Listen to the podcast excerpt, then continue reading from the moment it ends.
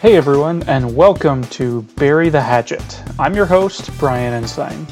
You know, tackling touchy subjects in the right way is a special skill, and frankly, not everybody has it. But the inability to understand people we disagree with is tearing apart our communities, our friendships, and our families. But we can do better. We must do better. If you're ready to talk about hard things without the hard feelings, join me as we rediscover the lost arts of listening and reconciliation. Join me as we learn to bury the hatchet.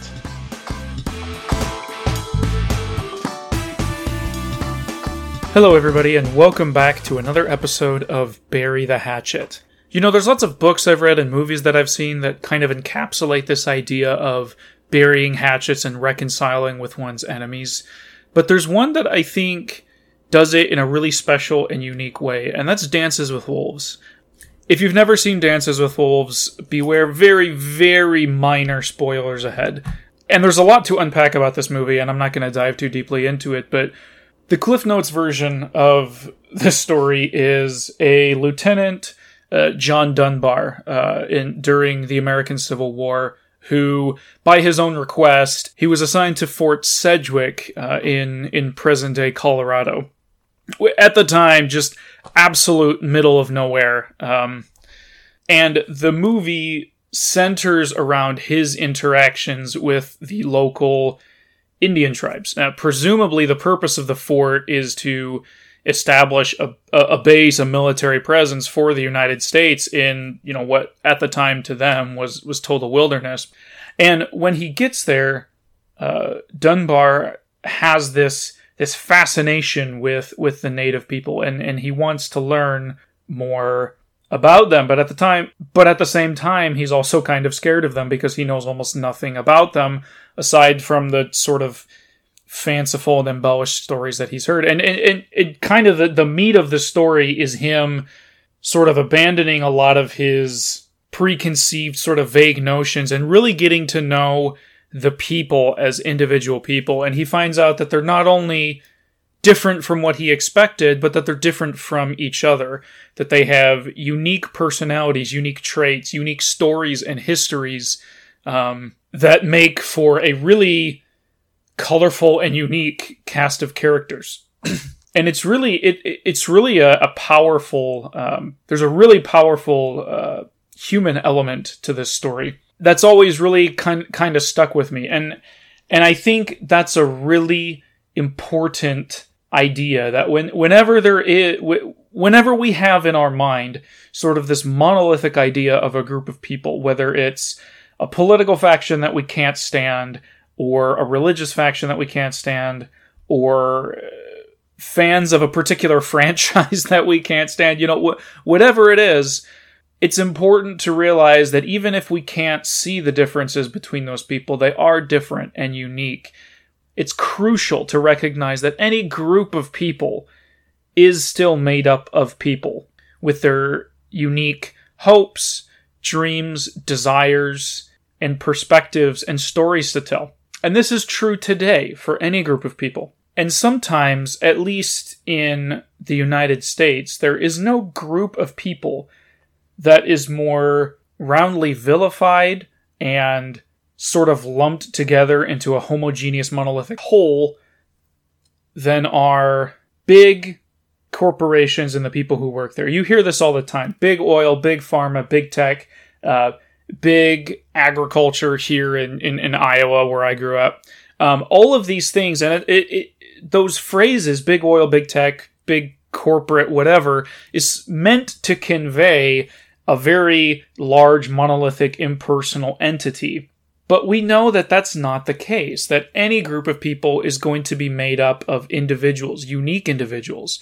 So I thought today that we should dive into that. I reached out to uh, a gentleman by the name of Derek Krieg, who works in the petroleum industry uh, in in Colorado. In fact, he he runs a website and a podcast called Oilfield Basics, dedicated to providing information and and and really it's it's it's an outreach to to to young people who may be interested in petroleum and in the petroleum industry, kind of learning how it works. Um, So I thought who who better to reach out to than somebody who is in the business of of communication about petroleum. So Derek was generous enough to offer me an interview and I thought this is great. Let's dive in and and take a look at, you know, at least one example of a human being working in the petroleum industry, what it's like, what he's like, and see what we can learn. And remember, if you want to see the oil industry curtailed for economic or political or environmental reasons, the purpose here is not to change your mind on that. The purpose is simply to temper whatever your perspective is with an understanding of the perspective of somebody else who sees things differently than you because they have different experiences than you. And this holds true for all of our discussions here on Bury the Hatchet. Whatever your opinion is on anything, your perspective and in turn your arguments are strengthened by the additional wisdom and knowledge that you gain from putting through the sincere effort to see things honestly through another person's point of view. So, without further ado, let's hear from Derek Krieg of Oilfield Basics who I have with me here, Derek Krieg, the president and co founder of Oilfield Basics. Derek, thanks for joining us on the show. I really appreciate it. Yeah, thanks, Brian. Thanks for having me. I like what you're doing here. I'm glad to be a part of it. Yeah, I, I like it too. uh, let, me, let me just ask you uh, first, real quick, Craig, or excuse me, Derek. We always want to start with your personal story. Um, so tell me about you know, how obviously you you work in the the petroleum industry. Um, tell us a little bit about kind of how you got there, what your educational background is, what got you interested in the industry, and uh, how you got to to where you are now. Yeah, absolutely. So. I grew up in the Ohio River Valley, so southeastern Ohio. So it's a very rich uh, history of oil and gas, and so I guess I, you know I've always had it around me the entire time I was growing up. Never really paid any attention to it at all um, up until about high school, but always kind of been around it. Um, we even had some some wells on my uh, family's property and all around all around us. And like I said, like just never really paid much attention to it. And then whenever I was in high school, I went post secondary, which basically just meant that you could take some college classes in person at a local um, college branch. And so I did that, and then basically figured out that hey, I really like engineering. so basically, just kind of decided to kind of uh, trample down that route and and do some job shadowing, which is always something I recommend for any students out there who are trying to decide what career path to take up. Definitely, uh, job shadowing job shadowing is about as insightful uh, as you can get uh, into different perspective careers. So I did that. I shadowed a couple different types of engineers, and uh, really the, the second type I uh, shadowed was uh, petroleum engineer. And there, it's um, it's definitely kind of more of a specialized form of engineering, but uh, there's a, a, college not too far from where I grew up that has it, uh, that offers it. And so I had a handful of mutual friends and, and whatnot that um, kind of went into this. And so I tracked one of them down and, and shadowed them and uh, basically just got hooked right away. Um, as soon as uh, I shadowed them and um, they took me out to an active drilling site. And uh, like I said, I was just hooked from, from day one. Then uh, it's just such a, such a very unique, um, job field to be in and definitely a very uh, unique form of engineering and definitely has its culture of its own and a very unique set of challenges. Uh, so just a very uh, interesting field to, to go into. So basically from then on, I knew I wanted to go into it. And then everything around me just started to, to wake up to me in a sense. So uh, all the wells that were around me and all the different companies and producers and, you know, that all just started to uh, become of, of large interest to me. So uh, basically just from that point on, we're just very interested in it. And, always trying to track down and any any local activity like new drilling and whatnot. And uh, an interesting part of my background too is I've, i kind of saw the transition into the unconventional shale plays, uh, which is probably an important thing to mention for just for the context of this podcast. So I grew up around a lot of conventional kind of uh, smaller wells, you know, just real low key, and then I uh, got to see a lot of the, you know, the hydraulic fracturing kind of movement as probably what most people recognize it as, kind of move into my area and uh, so I kind of got to see all that firsthand and, and be you know and, and follow it, and then uh, ultimately went to school for it and four years later, graduated in it and worked with a couple um, larger notable companies in the industry, and then um, got a job uh, full time out of college, and, and, now I'm in Denver, Colorado, which is a very uh, interesting place to be for, with oil and gas for sure. so uh, yeah, that, that, pretty much lands me where I'm at now. And then started Oilfield Basics along the way, uh, which is a company that's basically aimed at uh, helping uh, spread educational opportunities about the industry um, to people who are looking to get into it, or even just some general community members. So yeah, that's kind of a in a nutshell, I guess. Awesome. That's perfect. Um, let me let me ask you real quick. You said that you know from your first exposure to the petroleum industry, you were hooked. What do you think it is about this yeah. industry, especially that that latched onto you? Yeah, yeah. It, it's just it's for it's just so interesting. Um, for one, you know, it differs in a lot of different types of engineering in the sense that one of the things that I was looking for um, out of engineering was a really good mix of kind of field versus office kind of work. I'm more of a hands-on um, kind of person. I'm not uh, one that enjoys just sitting behind the computer the entire time and you know or just cranking on equations or anything like that. I wanted a form of engineering that was more hands-on, uh, more kind of project management in a sense. Um, and so one of the things I really liked about it is you know there, there's definitely a lot of opportunities for that. Uh, a lot of the opportunity, you know, a lot of everything we do is you know in, in the field and um, on active um, on active uh, oil and gas sites. So but I guess the the really interesting thing that hooked me is just that everything we do, uh, we we don't see. Uh, we don't see. Um, you know, seven thousand feet down uh, where we're drilling, but you know we're seven thousand feet out, seven thousand feet down below our feet, and maybe ten thousand feet out horizontally from that point. so we might have, you know, we're controlling a, a, bit in a well that reaches thousands, you know, miles away from where we are, and it's all you know underground. And so just the science and the technology behind doing that and, and, you know and having this sort of development is just so appealing. And it's just like there's always a new challenge uh, to solve and, and some always something to get better at. And and you know and you just have the you know the culture around it is very interesting too. So kind of all those things combined. Speak speak to that culture a little bit if if you could. What do you think is unique about the the culture of of the petroleum industry? Yeah i mean so embedded in its roots is you know the fact that we are producing something every day that whether or not someone wants to admit it, uh, they do rely on.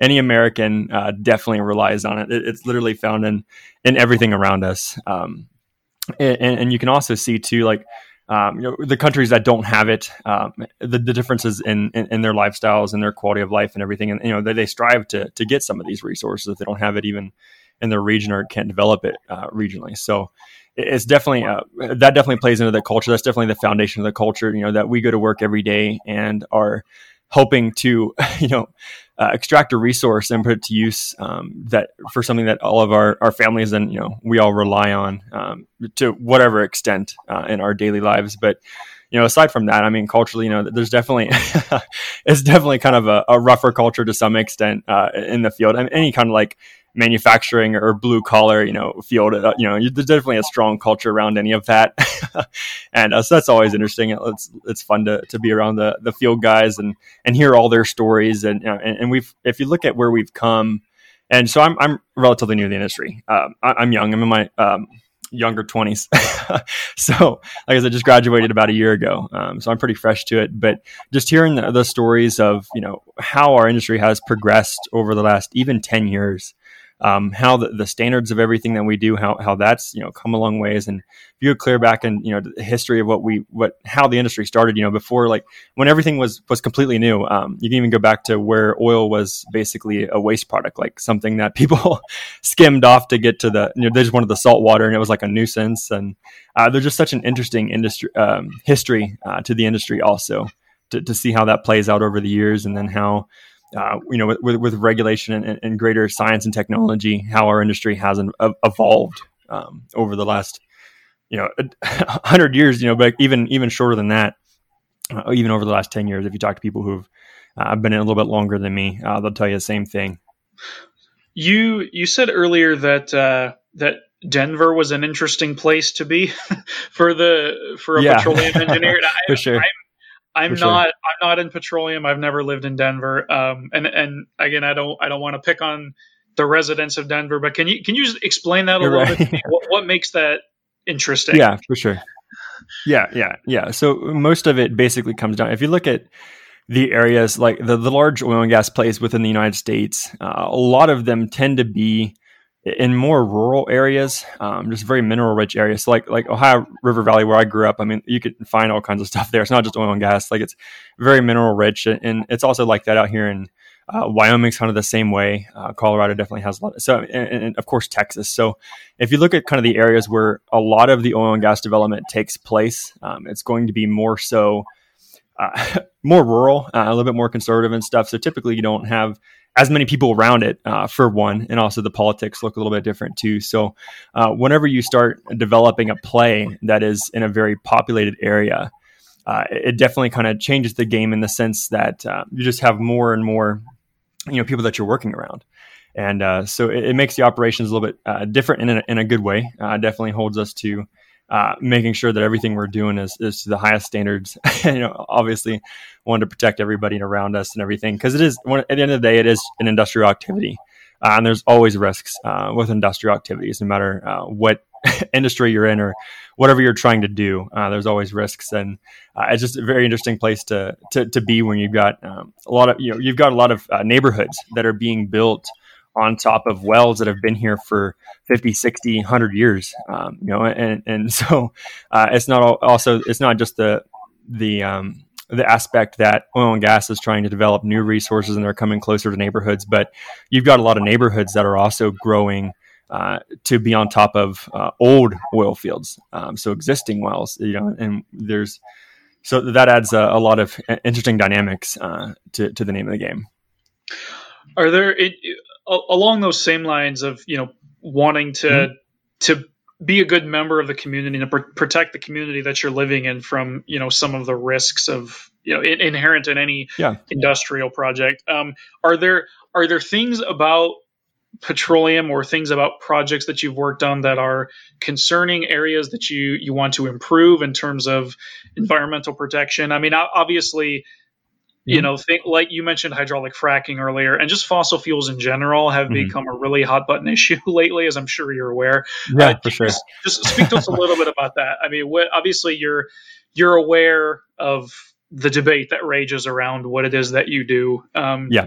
Are, do, does mm-hmm. any uh, any of the environmental things concern you, and how do you how do you address that? Mm-hmm. Yeah, I mean, so the biggest thing, um, well, so I guess let's let's start uh, downhole. So the, the a lot of the the common concerns, um, at least you know, especially if you look kind of um, to the eastern side of the country, uh, Pennsylvania in that area, and, and we're really uh, the the film Gasland kind of took root and started. you know, a lot of the concerns have kind of lied around you know uh, downhole contaminations like water sources, resources, and stuff like that. Um, that doesn't concern me. Um, that's definitely something that is very well protected against. Um, so I would say that my biggest focus and um, concern uh, would be very much with in alignment with what we see the industry trying to tackle a lot of right now uh, in terms which which which is emissions. And so you know the, we've heard a lot about flaring over the last decade, right? So um, you know as the the shale plays popped up and became more heavily developed and um, you know, we, we drill these monstrous wells. Um, a lot different plays around the United States. They're, they're primarily after the oil. Um, so the associated gas, um, to some extent, can be viewed as kind of a, a byproduct, uh, kind of an unwanted byproduct. Uh, it might not be economical to recover it, and that's largely comes down to whether or not there's a pipeline uh, in place uh, local to the well uh, that, that it can be connected into and sold into. So. Uh, what happens? What has happened over the last couple years? We've got a lot of uh, flaring, uh, especially in, in, some uh, some states more than others. Uh, but what we've seen over the last couple years is is companies really stepping up to to reduce that. Uh, we've also seen some re- uh, legislative action that has also um, served to to help um, push our industry towards mitigating that. And so, so, now we see more pipelines coming to more, more remote areas and just a greater pipeline takeaway and um, some projects not even being done uh, that would require uh, volumes of gas to be flared. And so we're definitely seeing a bit of a, a response and a shift in our industry um, to obviously um, prevent any emissions. So whether it's uh, flaring of methane or even the direct release of methane, which is pretty rare. Um, that, that's not something that, uh, first off, that's incredibly dangerous and combustible. so if we're just releasing, uh, just venting uh, methane, uh, that's very dangerous to our operations as well. So most of the time, it's, you're going to see it being flared, a vast majority of the time. So we're definitely seeing a good push in our industry to, to reduce those, and, and we've even com- seen companies come out to say that you know zero is their is their target uh, zero um, flaring. Uh, routine flaring is typically how they label it. So there's, there's going to be times when we have to uh, literally uh, operationally there's there's a couple times you know that we have to relieve pressure, um, and that's we don't have much of a way around that. Um, but definitely in terms of routine flaring, uh, like I said, just because the pipeline isn't there, or whatever, uh, a lot of those uh, those cases are, are beginning to, to go away. Um, and that's you know a lot of larger companies um, stepping up and, saying that uh, this isn't acceptable anymore, and we're going to work to, to mitigate that. So uh, I would say that that's uh, probably the, the most common um, and, and, most pressing matter in terms of an environmental standpoint of of what things we're, we're trying to get to get better at right now my yeah that would be my, my biggest push is, is emissions and and that like i said that's something that we see companies um, doing more and more to to guard against and also you know implementing systems and, and whatnot to, to capture any fugitive emissions that we might have so in a, in addition to making your own operations as as safe and as clean as possible i i know just mm-hmm. from sort of paying attention to the conversation that there's been a big push lately, especially during the last, um, you know, uh, coming up to this election cycle. There's been a, a, lot of talk and a lot of push towards, you know, trying to move our country off of fossil fuels entirely. Um, mm-hmm. And I, you know, my I guess my obviously that would not be good for the industry that you work in. that would put that would put you out of a job. Yeah. Um, I can you? I mean, can you just speak a little bit to that? I mean, obviously, mm-hmm. obviously, yeah. from an economic from an economic point of view, you're going to say, well, that's that's not something that would be good for us. But I mean, does does the idea of you know completely eliminating carbon emissions from the whole mm-hmm. I, from, from the whole society and not just from your industry is that something that you think about? Um, and is is do, do you understand what I'm saying? Can you speak to that a little bit? Yeah, there's, there's a couple different points I think I can bring out on this. So, I mean, um, first off, you know, in terms of the, uh, I, am not at all against uh, renewable energy. I think 100% we should should run towards that. Um, I, you know, I do believe in climate change. um, you know, so anything we can do to reduce emissions of, of any type, any type, you know, sounds like that would be the thing we would want to do, regardless of industry. Um, you know, I think the jobs and stuff. You know, I'm you know what what I imagine in terms of a, a transition is not so much uh, a forceful transition like we're trying to like like a lot of politicians and you know activists want to push towards. I don't I don't see how that would be at all feasible um, from from one the economic side, but then also um, kind of the the supply chain side. You know, a lot of our you know, our lifestyle still very much depends on uh, the hydrocarbons. You know, it might not just be just uh, you know gasoline right? But you know, if even if we move to electric cars, most of our electricity in the United States is generated from natural gas now. Um, so we've we've got a lot of things to to overcome there on a supply chain side, and even like you know look at you know look at medicine and stuff, um, and all the the petrochemical kind of feedstock you know that goes into a bunch of different manufacturing uh, products, and you know even for our health system and stuff. So there's a lot of things that would have to change. I, I do not view it anyway shape or form as likely or even possible that we could just do a sudden kind of uh, legislative action that just shuts down the industry and forces us to go into uh, use more of the the renewable resources. I think that's something that uh, the economics and, and the demand will ultimately drive. Um, so you know, what, as soon as it becomes better for us to get our energy or more economic, you know, for the solar, you know, solar farms and for the wind farms and everything to, to really power us. And that remember, um, one thing that I like to really tell people is that uh, energy is not just ele- electricity. Uh, a lot of times we think about, you know, if we could just have everything, you know, generate like so like the solar and the wind, you know, generate electricity. Um, that's just part of energy in a sense. So you know, you think about all the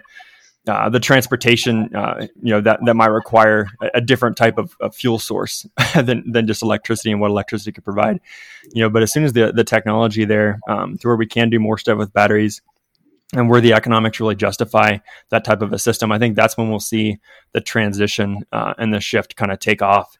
Um, another thing to realize in terms of the renewable right now that's that's holding that, that transition back from my perspective is the fact that you know whenever we do have you know whenever you do build a city or something that that is uh, being run partially off of renewables, um, you have to have some form of a renewable um, system to back that up typically. So you're not going to see just a, a, a city uh, only powered by solar or wind uh, because that's intermittent and, and and so you're going to have you know unless the battery thing takes off but or it really gets us into a different spot but all those renewable systems are going to be backed up by uh, systems uh, that are powered by the non-renewables um, so that's one of the things that adds to the cost. So if you just look at the cost of you know implementing a solar farm or something like that, um, just keep that in mind too. That it also has to be part of that system um, to to make to, to have you know so you don't have uh, brownouts and you don't have uh, the electricity going off you know uh, different part, different times of the day.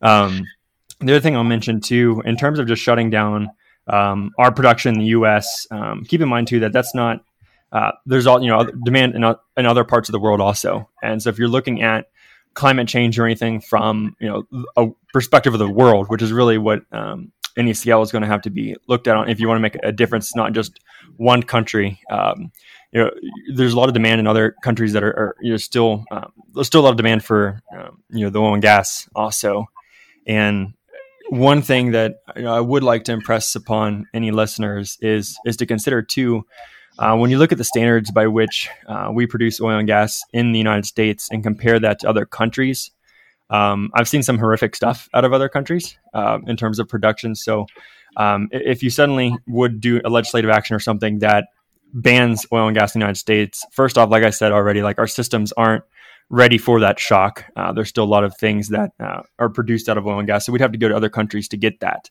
You know, at least until everything kind of shifts to where we can produce it uh, through other means. But so then we would be getting uh, oil and gas being for, produced from other countries, which are going to be way less uh, clean. Uh, if you look at the standards by which we've um, the industry has has you know has has come to to to realize over the last couple years, I think it's it's a vast difference um, from some other countries that would be taking our production if we didn't produce it. Thank Sorry, you. that was a bit of a rant. no, hopefully that answered your question.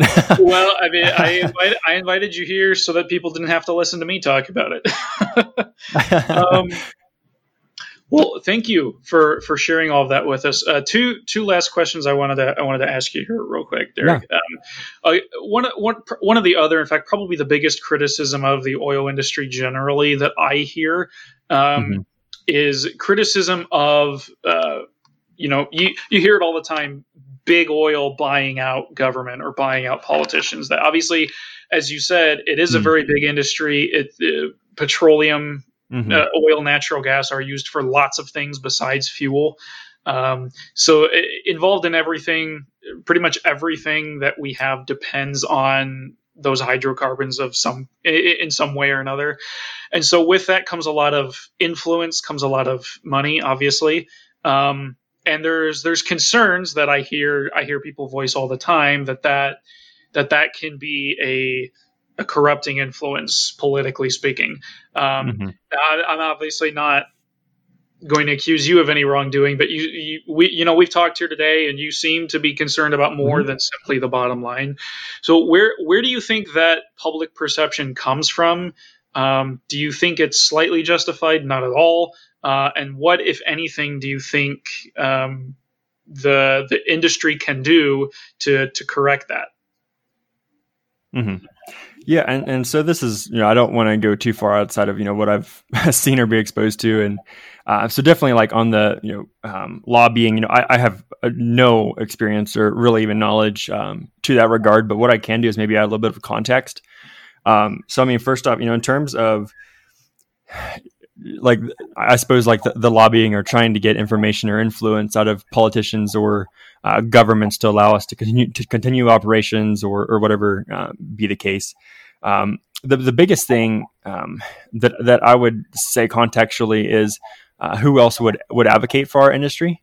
Um, so, and we see this even too, like whenever, so like, like Gasland came out, I don't know, I don't know if you've seen it, but basically it's, it's a big, uh, anti-industry uh, video sh- saying that you know we a company came in and um, contaminated everybody's drinking water and you can light it on, on fire and everything. um, what came out of that was a response um, uh, from oil, uh, uh, multiple oil and gas companies um, uh, that produce another film. And then, of course, you know, there's there's bias in, in both films, but ultimately it comes down to who else would produce a movie, or who else is going to stand up for uh, this industry other than ourselves. And and you know, even if someone does it kind of on an individual basis, you know, the, the voices of you know activists and people who are concerned maybe aren't as uh, educated on the exact sciences of what we do and the protections that we have in place, and you know truly understand our operations. Um, you know, people who uh, maybe even speak out independently, you know, are going to be attacked um, from people who, who who see it differently, also too. So, really, the only voice we have um, for oil and gas is our own, um, and I think maybe that's the, really the only context I can add to to that conversation. Um, but it is very unfortunate that um, a lot of you know general community members and stuff just don't uh, fully understand what we do. Um, and a lot of that is just because we don't really talk about it. We don't really talk about um, how much we do know how much science is, is behind everything that we do. Um, and, and, i think that's something that is beginning to change um, over the last couple years. There, there's more initiatives from uh, larger companies to, to really kind of um, add some educational program and context to, you know to local communities you'll see them at like uh, different fairs and, and whatnot maybe with little kind of discovery booths or whatever and um, so there's trying to be an increased uh, engagement among the, the, community there and a little bit more education done um, but I'd say that that's kind of the the context I could kind of add to to that that case. I'm not sure of any more uh, specifics uh, really beyond that. Great, thank you. And in in, in that same vein of sort of public education about it, can you tell us a little bit about oil field basics? Tell us about what you do for those who may be interested, who want to get involved in petroleum and, and like what you do and are interested in learning more.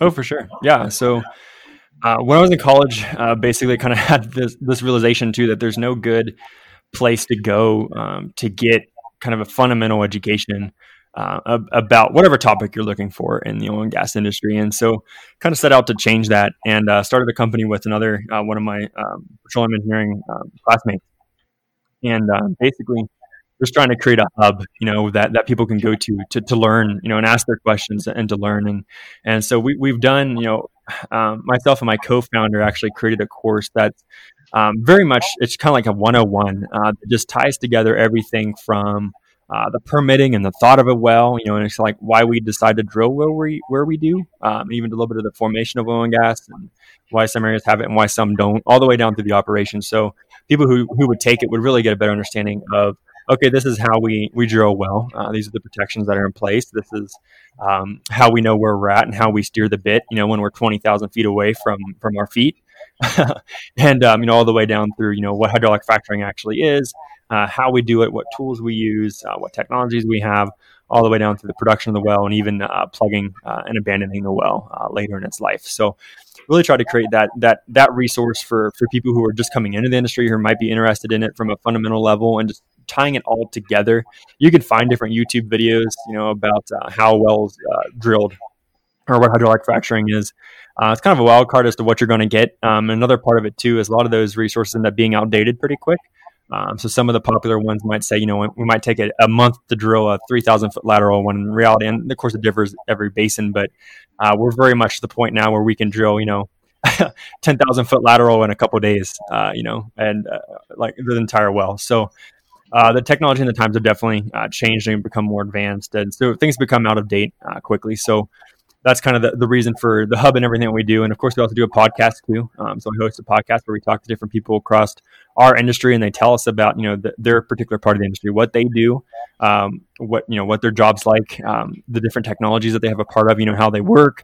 Uh, so that really just adds a lot of perspective into all these little tiny different intricacies of our industry, which is huge and um, there's so many different parts to talk about. Um, and then we also do um, some video blogs too. So if someone, you know, if you have stu- I don't know who listens to your podcast, but you have students listening, uh, we definitely try to do some videos on petroleum engineering and kind of what to expect and uh, something that's something that I try to put out more on just because again, there's no good content for people who are looking to go into petroleum engineering. It's all it's usually kind of the, the engineering that you don't want to say that you are because ultimately, you know, just immediately evokes uh, people's different opinions, and they might suddenly think you're an awful person.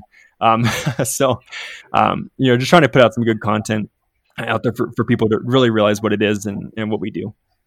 And what what is that website where where your courses can be found? Yeah, it's, it's just oilfieldbasics.com.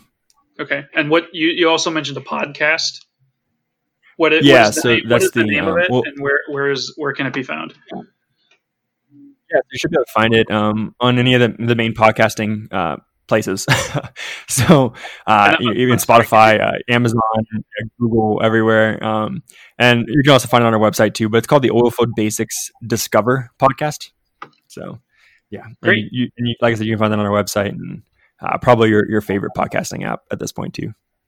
Cool. Awesome. Thanks so much. Well, Derek, last question I'm going to ask you here, and, and then I'll I'll let you go. Um, this is the last question we ask of all of our guests. What is one thing that you wish people better Mhm. understood about the petroleum industry and about people like you who work there? Yeah, I mean, so I, I'll- I guess my answer to that would be, you know, that that we are people too. Um, you know, I've I've always lived in you know the neighborhoods uh, that you know growing up. I always lived around oil and gas. So I always got to see it. Um, and then also too, like now that I'm in it, you know, I've always lived in neighborhoods that are you know that it's in.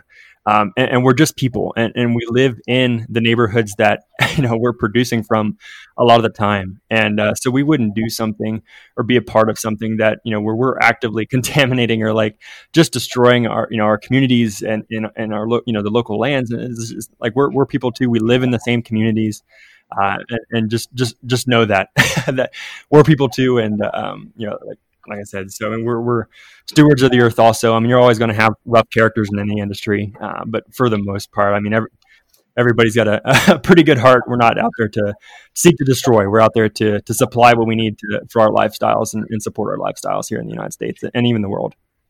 Great. Thank you so much for your time. Uh, Derek Krieg, the president and co founder of Oilfield Basics. Uh, really appreciate your insight and really appreciate having you on the show. Thanks a lot. Yeah, thanks, Brian. Thanks for having me.